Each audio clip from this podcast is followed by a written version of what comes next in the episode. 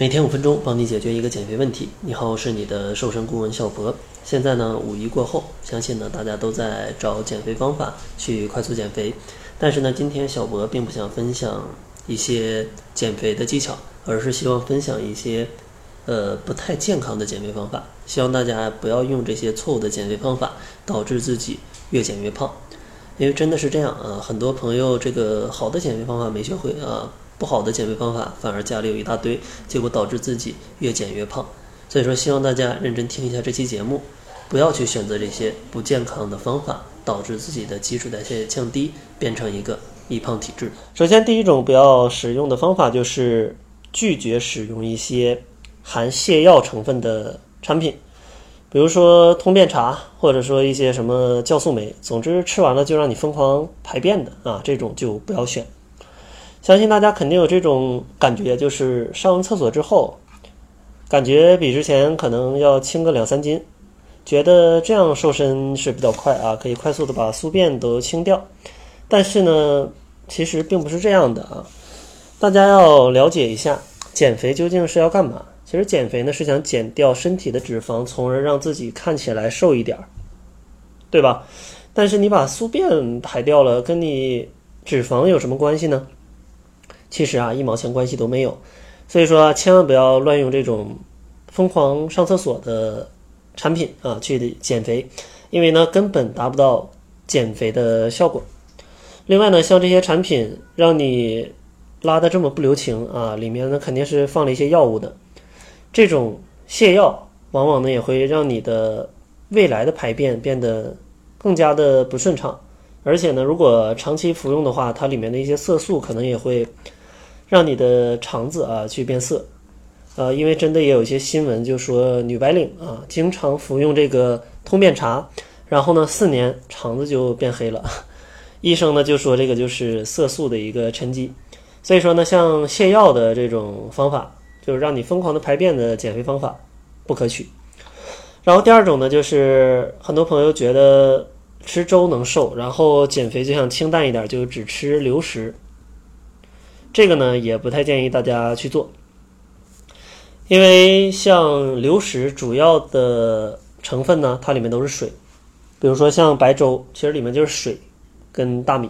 或者说果蔬汁啊，那里面也有非常多的水。所以说如果你光吃这个东西跟节食其实没什么区别，你吃完了首先它饱腹感不是很好，因为它里面碳水化合物的含量或者它的营养成分是比较少的，过一会儿可能就饿了。所以说呢，你光靠吃这个的话非常容易暴饮暴食。再另外呢，如果只吃这个它因为里面水分比较多，它也可能稀释你的消化液，从这个角度来看，它可能还会降低你的消化能力啊，让你的胃也会觉得不是特别舒服。所以说呢，如果真的想吃的清淡一点啊，不要只吃流食，正常的一些蛋白质其实也是要去补充的，还有一些膳食纤维。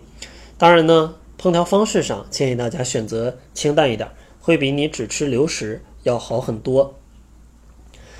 然后第三种不可取的方法呢，就是拒绝断食一整天。很多朋友觉得前一天吃多了啊，今天来个断食吧，然后就可以瘦得更快了。但是呢，这种断食，非常严格的断食，一天什么都不吃，其实呢是很伤害正常人的身体的。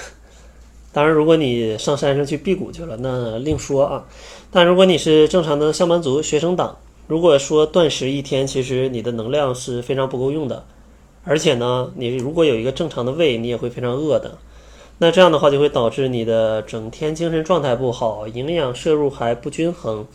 然后呢还非常容易暴饮暴食，非常容易易怒。